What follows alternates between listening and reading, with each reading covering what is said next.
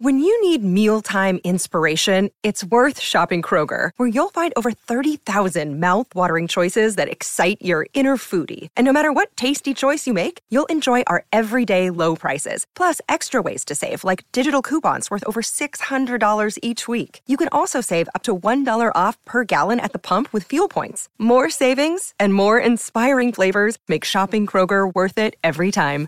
Kroger, fresh for everyone. Fuel restrictions apply. Trovare risposte interessanti alle domande giuste è una delle attività fondamentali della conoscenza umana. Certo mi piacerebbe che diventasse di moda anche trovare le domande giuste alle risposte date, ma quello forse è un altro discorso. Quest'oggi ci accontentiamo di una bella sessione di QA, domande e risposte, che mette insieme sia quelle di maggio che quelle di giugno. Perciò non perdiamo tempo e lanciamoci in questa sessione, come sempre, dopo la sigla. Daily Cogito, il podcast di Rick Dufer ogni mattina alle 7. L'unica dipendenza che ti rende indipendente.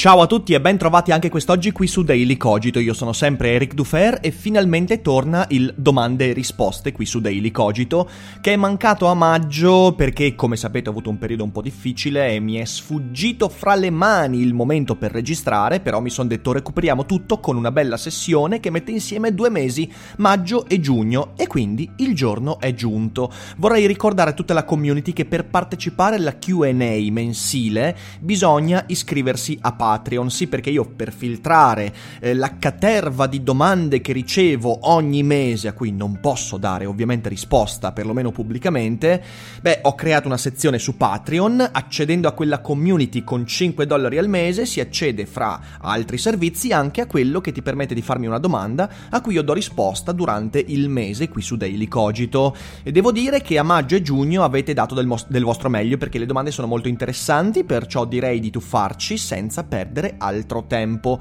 Partiamo ovviamente dalle domande di maggio, andiamo almeno in ordine cronologico. La prima è di Marco Matteolli che chiede: Ciao Rick, mi piacerebbe sapere quali libri filosofici consiglieresti ad un medico per migliorare la sua pratica clinica e il suo approccio verso gli esseri umani. Un abbraccio a presto. Allora, a tutti quelli che hanno lasciato la domanda a maggio, scusatemi per il ritardo, insomma, ma non è stato dovuto a imperizia o negligenza.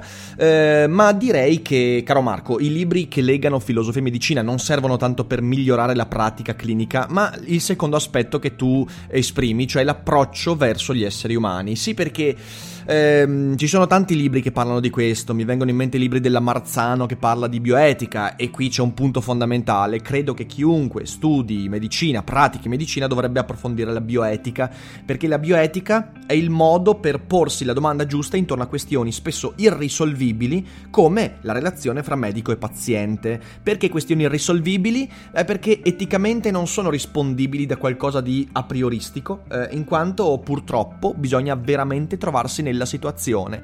La bioetica, quella difficoltà, tratta un aspetto della vita, che è quello della sopravvivenza, della salute, del benessere, che non trova risposte mm, universali.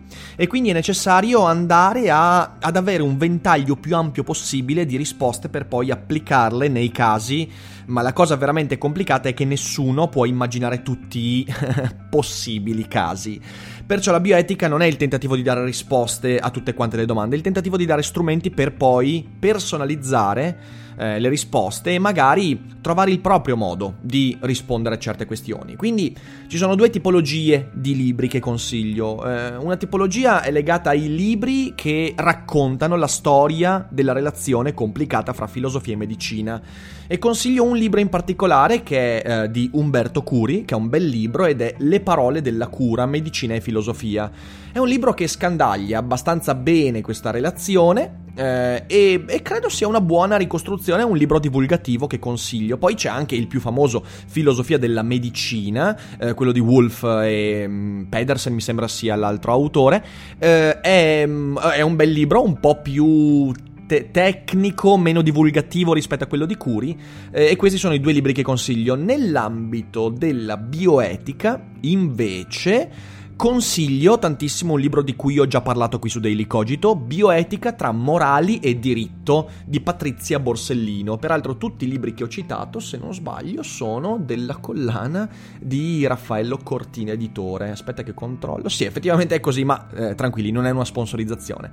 È un bellissimo libro. Dopodiché ci sono anche altri libri, diciamo così, eh, non direttamente sull'argomento, ma che permettono un ampio ventaglio di approcci. Mi vengono in mente i testi di Patricia Churchland eh, come Neurobiologia della morale, molto bello, eh, e poi anche i libri di Damasio perché vanno comunque ad impattare su questo argomento. Quindi metto i link sotto in descrizione e recuperali perché sono dei bellissimi testi. Numero Aureo poi mi chiede: A me piacerebbe sapere se conosci l'opera Il pensiero di Habermas e nel caso affermativo se hai dei consigli su come approcciare questo autore. Grazie mille. Eh, allora, Habermas non è un autore che io abbia approfondito tanto nel corso della mia vita. Eh, anche perché devo essere sincero, quello che ho letto, quel poco che ho letto, io l'ho trovato eh, già sentito da altre parti. Non mi sembra un pensatore con un, eh, diciamo così, co- con una filosofia particolarmente originale. Eh, è comunque una persona che parla soprattutto di, di, di, di aspetti politici dell'esistenza.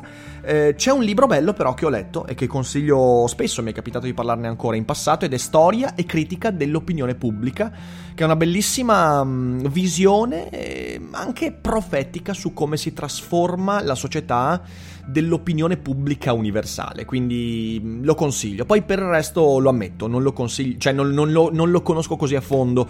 Mi sembra eh, un Bauman depotenziato, questa è la, la, la, percezione che ho io di Habermas. Eh, se qualcuno lo conosce molto più a fondo, magari può lasciare un, lasciare un commento su Patreon o mandarmelo via mail sui social per darmi magari qualche spunto. C'è poi la domanda di Giacomo che mi chiede Nell'effettuare il preordine di La vera nuova carne, eh, il, ricordo il libro che esce proprio fra pochissimi giorni, eh, scritto da me e illustrato da Arianna, mi sono tornati in mente alcuni lavori del cosiddetto movimento panico, Jodorowsky, Arrabal and Company, sia per il titolo che per l'illustrazione di copertina. Ho pensato a Nueva Carne di Claudio Romo e ad alcune illustrazioni di Roland Topor. Ho preso un granchio colossale oppure questi autori hanno avuto qualche influenza sul libro? Buona giornata e buon lavoro. Allora, Giacomo, ehm, dal punto di vista narrativo ti dico, eh, Jodorowsky è un autore che io conosco, eh, non posso escludere che ci siano state delle influenze, no, non posso escluderlo, però ti direi che non è uno degli autori che avevo in mente mentre scrivevo. E la stessa cosa di Arrabal, che conosco molto, molto meno bene di Jodorowsky. Eh, I punti fondamentali di, di, di, ispirazione narrativa di questo libro, dal mio punto di vista, sono stati eh, ovviamente Cronenberg, eh, per quanto sia cinematografico, però eh, La nuova carne è una citazione da Videodrome di David Cronenberg. Ehm, infatti, uno dei racconti della raccolta raccolta ha come protagonista Cronenberg che gira Videodrome 2, in cui in questo racconto il motto è lunga vita alla vera nuova carne. Ehm, dal punto di vista delle illustrazioni, ovviamente dovrei avere qua Arianna a parlarne, però posso consigliarti una cosa. Abbiamo fatto una live qualche tempo fa che trovi sul mio canale YouTube nel quale Ari ha parlato molto bene del processo creativo che l'ha portata a sviluppare la copertina. E in quella live abbiamo anche parlato di tante influenze artistiche, quindi recuperala. Eh, la metto sempre sotto in descrizione, spero di ricordarmi, ma insomma, nel caso è una delle live caricate fra aprile e maggio, quindi la potete recuperare senza grossi problemi e lì troverai tutti, tutte le risposte. Ehm, domanda di Matteo Politano. Ah, scusami, un'altra cosa. Eh, non, non, mi ricordo se l'ho detto adesso perché sono un po' rincoglionito. Ma eh, oltre a Cronenberg, un altro, un altro autore che ha ispirato moltissimo i racconti è Clive Barker. Eh sì, eh, i libri di sangue sono forse uno dei punti di maggiore ispirazione che mi hanno mosso verso questi racconti. La domanda successiva è di Matteo Politano, siamo sempre al QA di maggio.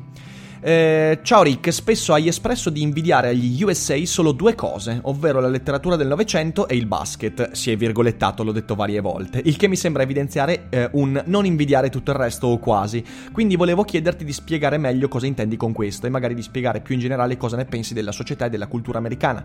Mi rendo conto che è una potenzialmente molto vasta, chiaramente mi riferisco più precisamente a quanto affermi la frase.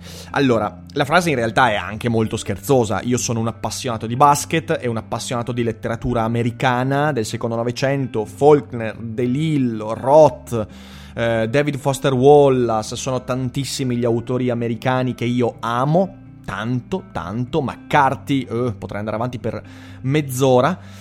Ehm, perciò io amo molto il basket professionistico e la letteratura. Ciò non significa che io non ami il resto, non invidi il resto. Mettiamola così, secondo me quelli sono due dei punti di maggiore ispirazione che mi hanno formato perciò è una sorta di rovesciamento. Eh, dovrei dire che nello studio della società americana sono risaltati ai miei occhi questi due elementi, invece sarcasticamente rovescio la cosa e dico che gli unici due elementi di valore degli Stati Uniti sono quelli. Non è vero, eh, io credo che gli Stati Uniti abbiano... Io invidio molte cose degli Stati Uniti, eh, quindi mm, eh, in parte invidio il sistema politi- politico con tutte le sue storture, ma in realtà glielo invidio meno negli ultimi dieci dieci anni, diciamo così. Uh, invidio una parte del dibattito pubblico, uh, invidio il pluralismo che hanno sviluppato molto prima rispetto a noi, invidio tante cose agli USA, quindi in realtà prendila come un'iperbole. Diciamo che se invidio tante cose agli, agli Stati Uniti, poi amo veramente visceralmente il basket e la letteratura post seconda guerra mondiale, questo sì, questo sì, indubbiamente. Uh, Lorenzo mi chiede: Ad inizio anno avevi spiegato i benefici della lettura ad alta voce. Potresti parlarci di altri trucchi inerenti alla lettura? Per esempio, ne conosci alcuni per migliorare l'apprendimento e l'organizzazione di idee e pensieri? Grazie, un abbraccio. Allora, presupposto importante. L'organizzazione di idee e pensieri difficilmente ha a che fare con la lettura veloce. Cosa voglio dire? Voglio dire che la lettura veloce è un metodo di archiviazione snella, di individuazione di elementi snelli. E, e difficilmente questo elemento può essere legato a una memorizzazione, quindi a un apprendimento e all'organizzazione di idee e pensieri, che poi è un altro discorso. La lettura veloce eh, è qualcosa che può servire nelle sue varie tecniche che un giorno racconterò in un daily cogito specifico, serve proprio per non, non, memorizzare, ma per selezionare senza spendere troppo tempo. Faccio un esempio, ok? Io in questo periodo sto leggendo un paio di libri inerenti alla comunicazione, ok? Um, sono libri che io eh, voglio consultare, cioè so già che all'interno di questi libri troverò tante cose che già conosco e voglio arrivare ad acquisire quelle due o tre informazioni che magari mi permettono di mm, ampliare un po' le mie conoscenze. Cosa che faccio? Io faccio la cosiddetta lettura obliqua, è letteralmente un metodo, è un, un modo per allenare l'occhio ad individuare eh, quelli che definirei dei gangli sulla pagina, ok? Ehm Ora non posso dilungarmi troppo perché è veramente complesso il discorso e io questa cosa l'ho imparata in molto tempo, però sappiate che nella struttura di una pagina eh, l'impaginatore, l'editor, lo scrittore stesso nascondono letteralmente delle cose interessanti, di maggiore interesse e le nascondono evidenziandole, cioè ci sono nella pagina dei paragrafi molto più corti degli altri, paragrafi che quindi stanno fra due a capo e sono normalmente più corti degli altri. Eh, se l'autore, se l'impaginatore sono consapevoli del lavoro che stanno facendo, eh, e poi faccio un breve inciso su questo, eh, e la pagina è strutturata in maniera da farti passare meno tempo e quindi puntare più attenzione su quelle due o tre frasi. Ecco, la lettura obliqua serve per scartare a priori quei paragrafi lunghi, in cui diciamo così magari sono più discorsivi, in cui c'è o un'introduzione al concetto centrale oppure una disquisizione successiva di ciò che è emerso in precedenza, puntando l'attenzione su, per esempio, i paragrafi più corti, che siano più incisivi, più immediati e che ti permettano di evidenziare cose che possono essere importanti anche senza tutto il resto, ok? Perché in un libro c'è tanto di approfondimento che magari non è qualcosa che tu vuoi non è qualcosa tu vuoi avere quei due o tre elementi e quindi c'è la lettura obliqua che è letteralmente l'occhio che taglia la pagina in modo obliquo per acquisire nel minor tempo possibile il maggior numero di informazioni sulla struttura della pagina. Quando trovi la, la pagina effettiva, eh, la, la, struttura della pagina che cerchi, quindi con paragrafi brevi e informazioni essenziali eh, espresse in modo semplice, allora lì punti l'attenzione e quella pagina te la sviscere un po' di più, altrimenti passi oltre. Eh, questa è una tecnica di nuovo che racconterò bene, magari ne, nella sua struttura effettiva in futuro. Però ecco, questo è molto importante. non è una tecnica utile per memorizzare, non è una tecnica utile per fare esperienza di lettura, è una tecnica per ridurre i tempi e che ti permette, ripeto, di individuare sacrificando una parte dell'acquisizione di informazioni, ma magari non le vuoi tutte, tu. non farei mai la stessa cosa con un libro a cui tengo, che devo memorizzare e studiare e a cui voglio dare attenzione. Sto leggendo un altro romanzo che mi sta piacendo molto, io quello invece me lo leggo tranquillamente. Certo, poi leggo talmente tanto che sono abbastanza veloce anche a leggere normalmente, quindi allenare la mente alla lettura significa anche velocizzare l'acquisizione di informazioni, però questa è una cosa diversa rispetto alla lettura veloce. Eh, spero di essere stato chiaro e la promessa che faccio è che nelle prossime settimane, quindi prima della pausa estiva, tranquilli, eh, faccio un episodio di Daily Cogito dedicato alle tecniche di lettura veloce, lettura obliqua, così le approfondiamo per bene. L'ultima domanda emersa a maggio è di Lorenzo Artegiani che chiede quando hai parlato della tua vita ci hai confessato, per me era molto inaspettato, l'importanza dell'hip hop nella tua formazione. Segui ancora la scena italiana? Allora, la risposta qui, poi la domanda va avanti e la, pro- la, faccio procedere, ma prima dico no, non seguo più la scena italiana, ho nelle mie playlist delle canzoni del passato che sono importanti per me e che ancora ascolto ogni tanto, ma nella produzione post, diciamo, 2009-2010 sono molto molto ignorante. Quindi no. Però Lorenzo chiede se sì vorrei sapere cosa ne pensi dello stile ermetico di Rancore, artista che negli ultimi tempi si è fatto parecchio notare.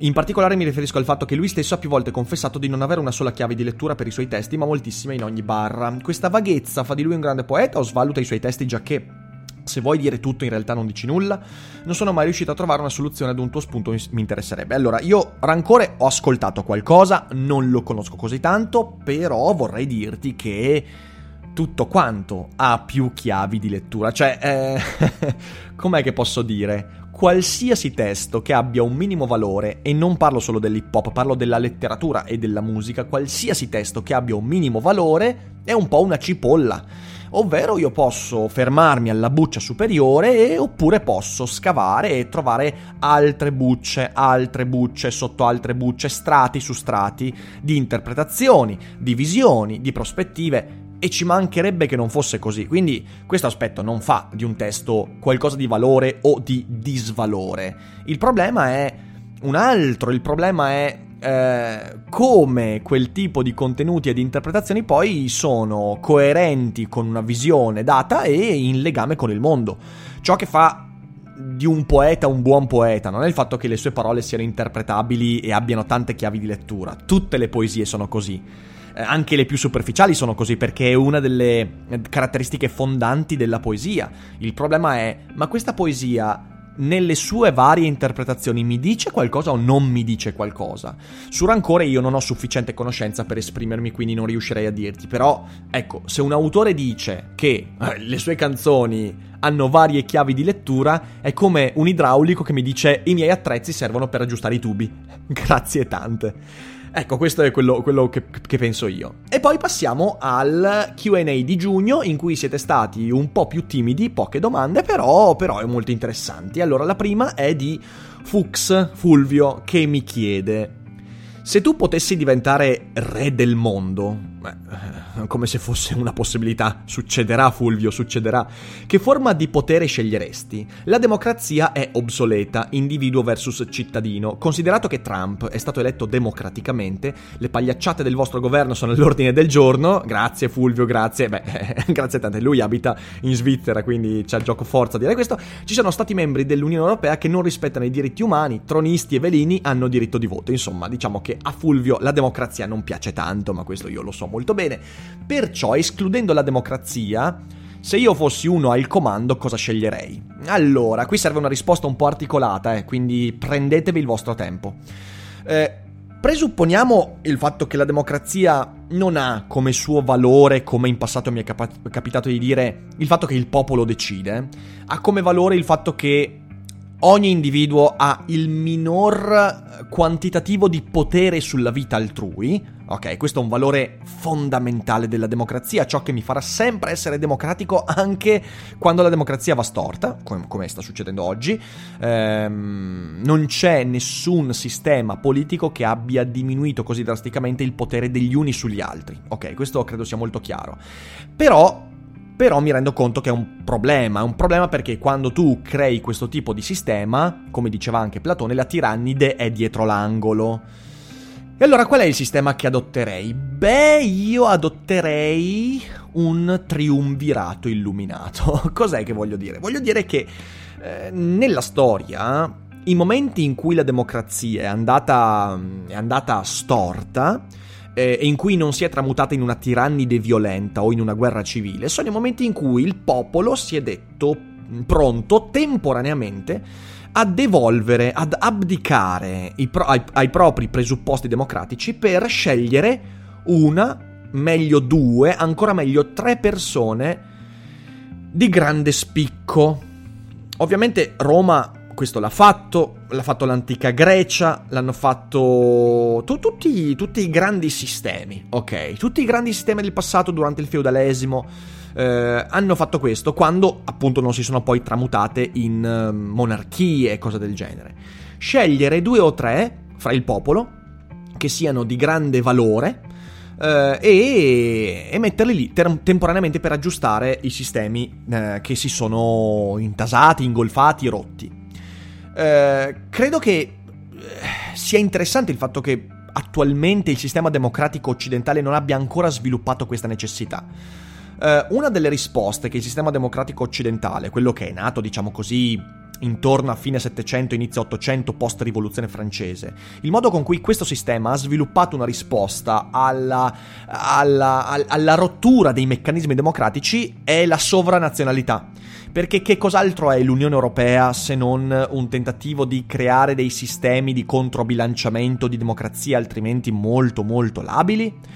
Il patto atlantico, quindi la Nato, quindi tutti questi sistemi sovranazionali nascono per questo tentativo, cioè controbilanciare ulteriormente. Potrebbe non essere sufficiente, quindi io credo che potremmo affacciarci a un'epoca in cui gli Stati Uniti diranno, sai cosa? Basta, per tre anni, cinque anni, boh, non so quanti anni al sistema parlamentare presidenziale Annulliamo tutto, prendiamo due o tre persone, quindi un generale, uno scienziato, eh, un burocrate di grande spicco e li mettiamo lì in questo triumvirato eh, per raggiustare meccanismi rotti. Uh, una sorta, non è neanche un'oligarchia, è proprio un triumvirato illuminato. Il problema che nasce da questo è sempre il solito chi ti garantisce che quei tre illuminati non faranno i loro porci comodi?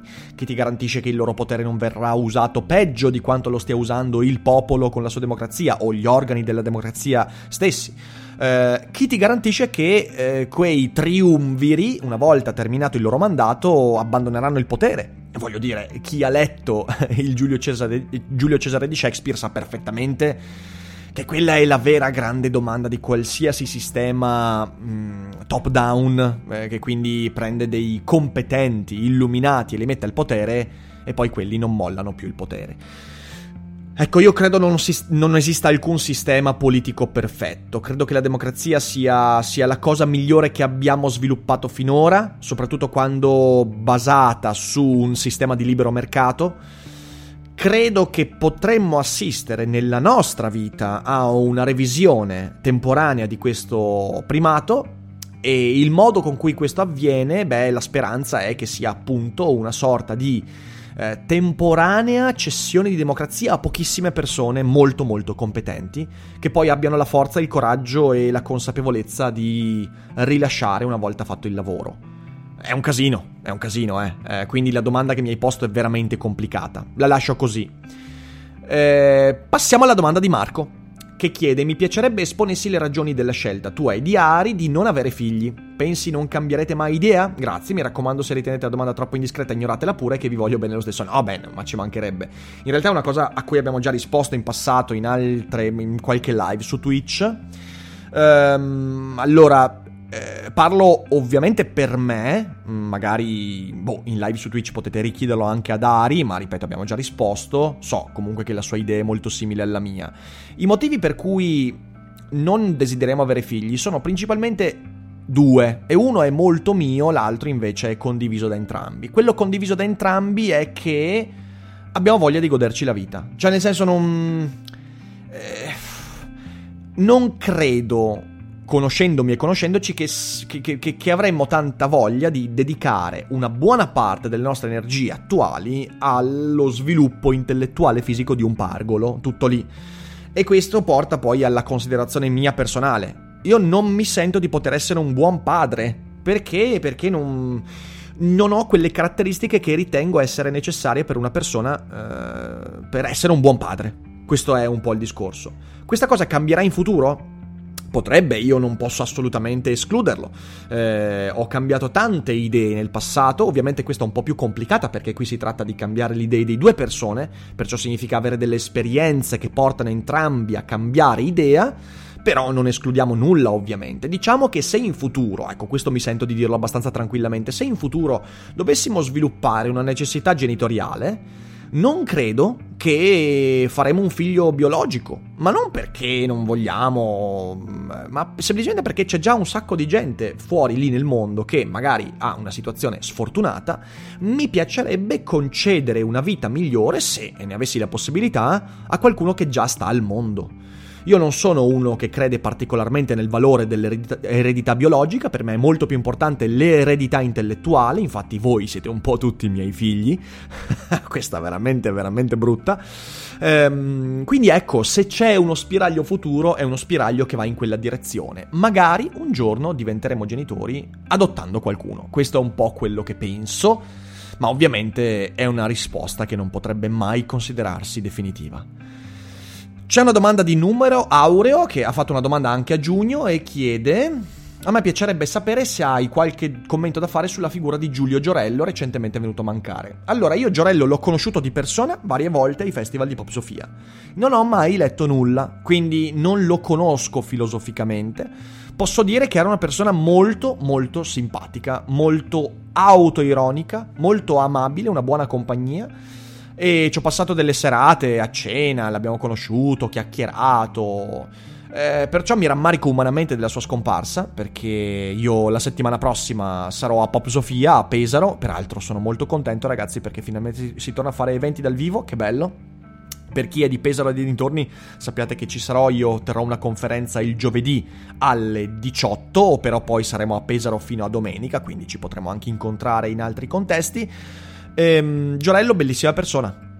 Ehm, non ho mai letto nulla, ecco, una delle cose che farò magari in futuro sarà tentare di leggere qualcosa. Ho una lista di libri infinita, quindi chissà quando, ma, ma vediamo, vediamo. Eh, però purtroppo filosoficamente non posso esprimere perché appunto non, non, non ne conosco il pensiero. L'ultima domanda di Federico Re che mi chiede, da quanto ho capito uno dei presupposti chiave sulla quale si basano le moderne democrazie occidentali è, grosso modo, il principio secondo cui non è possibile influenzare in modo diretto e con una certezza assoluta le scelte di comportamenti altrui. Ognuno, capace di intendere e volere, è libero di scegliere in autonomia. Sono un appassionato di Pathfinder e D&D, e una delle scuole di magia di questi giochi è la scuola dell'ammaliamento, dove gli incantatori si specializzano a controllare la mente altrui. In questi giorni mi sto chiedendo chiedendo cosa succederebbe se domani, attraverso un portale magico, un potente mago ammaliatore giungesse qui da noi e fosse in grado di insegnare gli incantesimi di controllo mentale a tutti?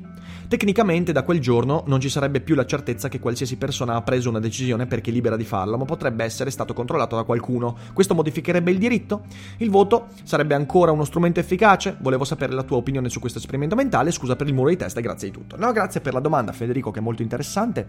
Eh, cerco di essere poco cinico.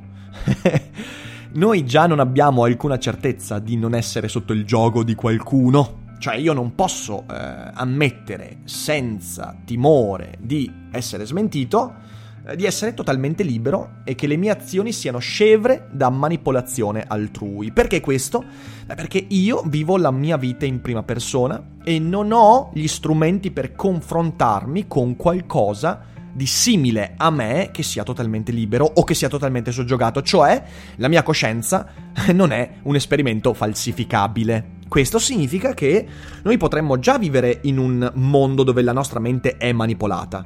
Potremmo vivere in un mondo dove l'umanità nel 3500 a.C. è stata contagiata da un fungo allucinogeno che ci porta a compiere queste scelte dandoci il contentino di crederci liberi e invece le mie parole sono scelte da un altro organismo che mi è entrato nel cervello e che è stato tramandato di generazione in generazione e mi fa essere più simile a uno zombie Potremmo essere tranquillamente già manipolati da un'entità aliena, tipo rettiliani, che sono talmente avanzati da non permetterci di accorgerci della manipolazione. In realtà, quindi, stiamo producendo tanta cultura, tante cose, tante. In realtà, stiamo producendo solo energia per uh, questi signori che in realtà vivono a nostre spese. Eh, questa è un'ipotesi che tanti complottisti amerebbero. Eh, non ho idea. Non ho veramente idea di quale sia l'indizio che mi porta a dire io sono completamente libero. Però una cosa la so so che quando vivo la mia vita non posso non considerarmi libero. Cioè la libertà è una necessità inevitabile dovuta al fatto che ignoro radicalmente le motivazioni profonde del mio agire. Noi potremmo già essere manipolati nel senso che siamo algoritmi alla mercé di un mondo deterministico. Questo non sarebbe molto diverso dall'avere dei maghi che ci stanno ammaliando, solo che al posto dei maghi ci sarebbe semplicemente la materia.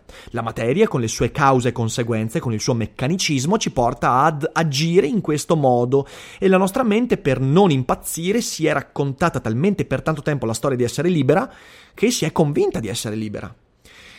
Ma io ignoro radicalmente il motivo per cui sono quello che sono, desidero quello che desidero, temo quello che temo, scrivo quello che scrivo. Quindi, ignorando questi elementi, fin tanto che non ci sarà qualcuno che mi mostra eh, la radice vera della mia personalità, delle mie scelte, io dovrò considerarmi libero. Quindi, noi siamo liberi per costrizione. Questa è un po' l'idea anche di Sartre, dell'esistenzialismo. Siamo condannati ad essere, ad essere liberi. Io faccio un passo in più. Non dico che siamo condannati ad essere liberi perché l'esistenza precede l'essenza. Io dico che siamo condannati ad essere liberi perché siamo massimamente ignoranti su noi stessi e quindi non possiamo non considerarci liberi. Perciò, anche se dovessimo ipotizzare queste... Allora, se dovessimo scoprire eh, il meccanismo che ci portano a essere liberi, si verrebbe meno il diritto, tutto quanto. Ah, c'è anche un bel racconto, mi viene in mente, c'è un bellissimo racconto, e concludo con questo, di Ted Chang, nella sua ultima raccolta Respiro, eh, cercate il libro Respiro, di, anzi lo metto sotto in descrizione, in un brevissimo racconto lui immagina, non mi ricordo neanche come si intitola, ma è veramente un racconto di tipo 5 pagine, lui immagina che un'azienda inventi una sorta di aggeggio, è proprio un giocattolino tipo telecomandino, con un solo pulsante e un LED, ok? Questo aggeggio cosa fa? Beh, si accende, se, il LED si accende sempre un millisecondo prima rispetto a quando tu premi il pulsante. Cioè, se tu prendi questo aggeggio, premi il pulsante, ma appena prima di premerlo, il LED si accende. Cioè, questo aggeggio di fatto anticipa qualsiasi tuo gesto e tu puoi provare in ogni modo ad ingannare il LED.